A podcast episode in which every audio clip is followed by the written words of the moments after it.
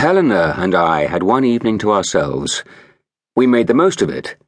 Tomorrow we would be joined by Albia, a young girl from Britain who took care of our children while we tried to take care of her.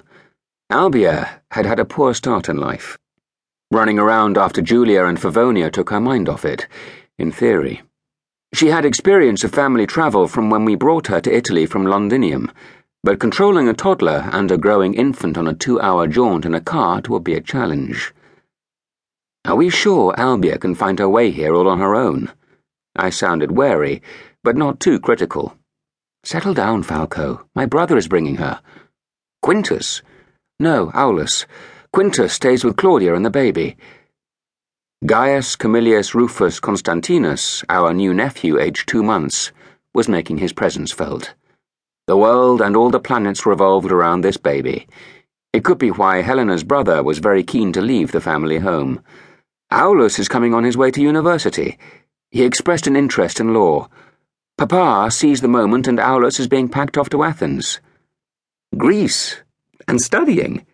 We are talking about Aelianus.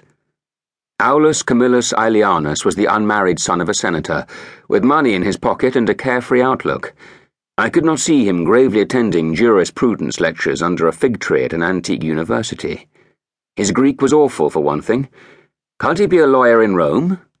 That will be more useful to me. Expert knowledge for which I did not have to pay was always welcome. Athens is the best place. Well, it was traditionally the place to send awkward Romans who did not quite fit in. I chuckled. Certain he is going? Do you and I have to check that he goes on the boat? At a little short of thirty, the favourite pursuits of the noble Aulus Camillus Aelianus were hunting, drinking, and gymnastics, all done to excess. There must be other, equally vigorous and disreputable habits, which I tried not to discover.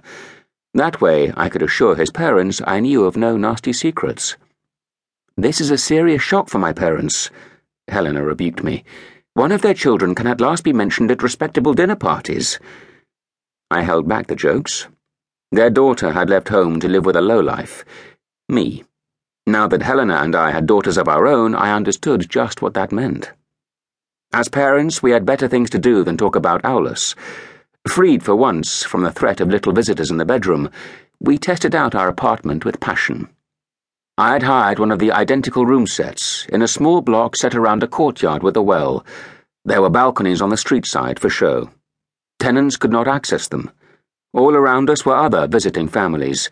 We could hear their voices and the knocking of furniture.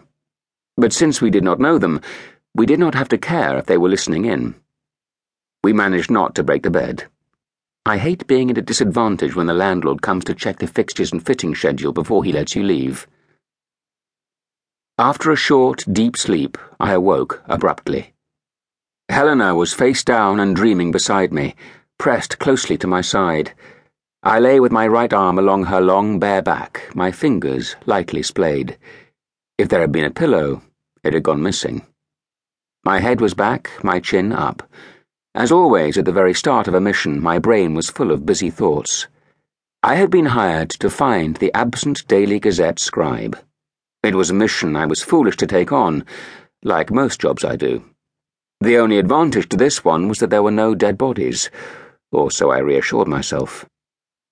As I lay quiet, I thought back to how it had started. Back in Rome, the request first came obliquely via the imperial secretariats. There was a top man there called Claudius Laeta, who sometimes gave me business. The business had always turned sour, so I was glad that Laeta's name was not attached to this. Well, not obviously. You could never be sure with that smooth swine. At home, two weeks ago, someone on the Palatine had recommended my investigative skills to the scribblers at the Gazette. A scared little public slave was sent to sound me out. He wasn't telling me much because he knew nothing. I was intrigued. If this problem had any significance, then as Chief of Correspondence, Claudius Laeta should have been made aware of it. The Daily Gazette was the official mouthpiece of the government. In fact, when the slave appeared in my office being secretive, one attraction was the delicious idea that scribes at the Gazette might be trying to work a flanker on Laeta.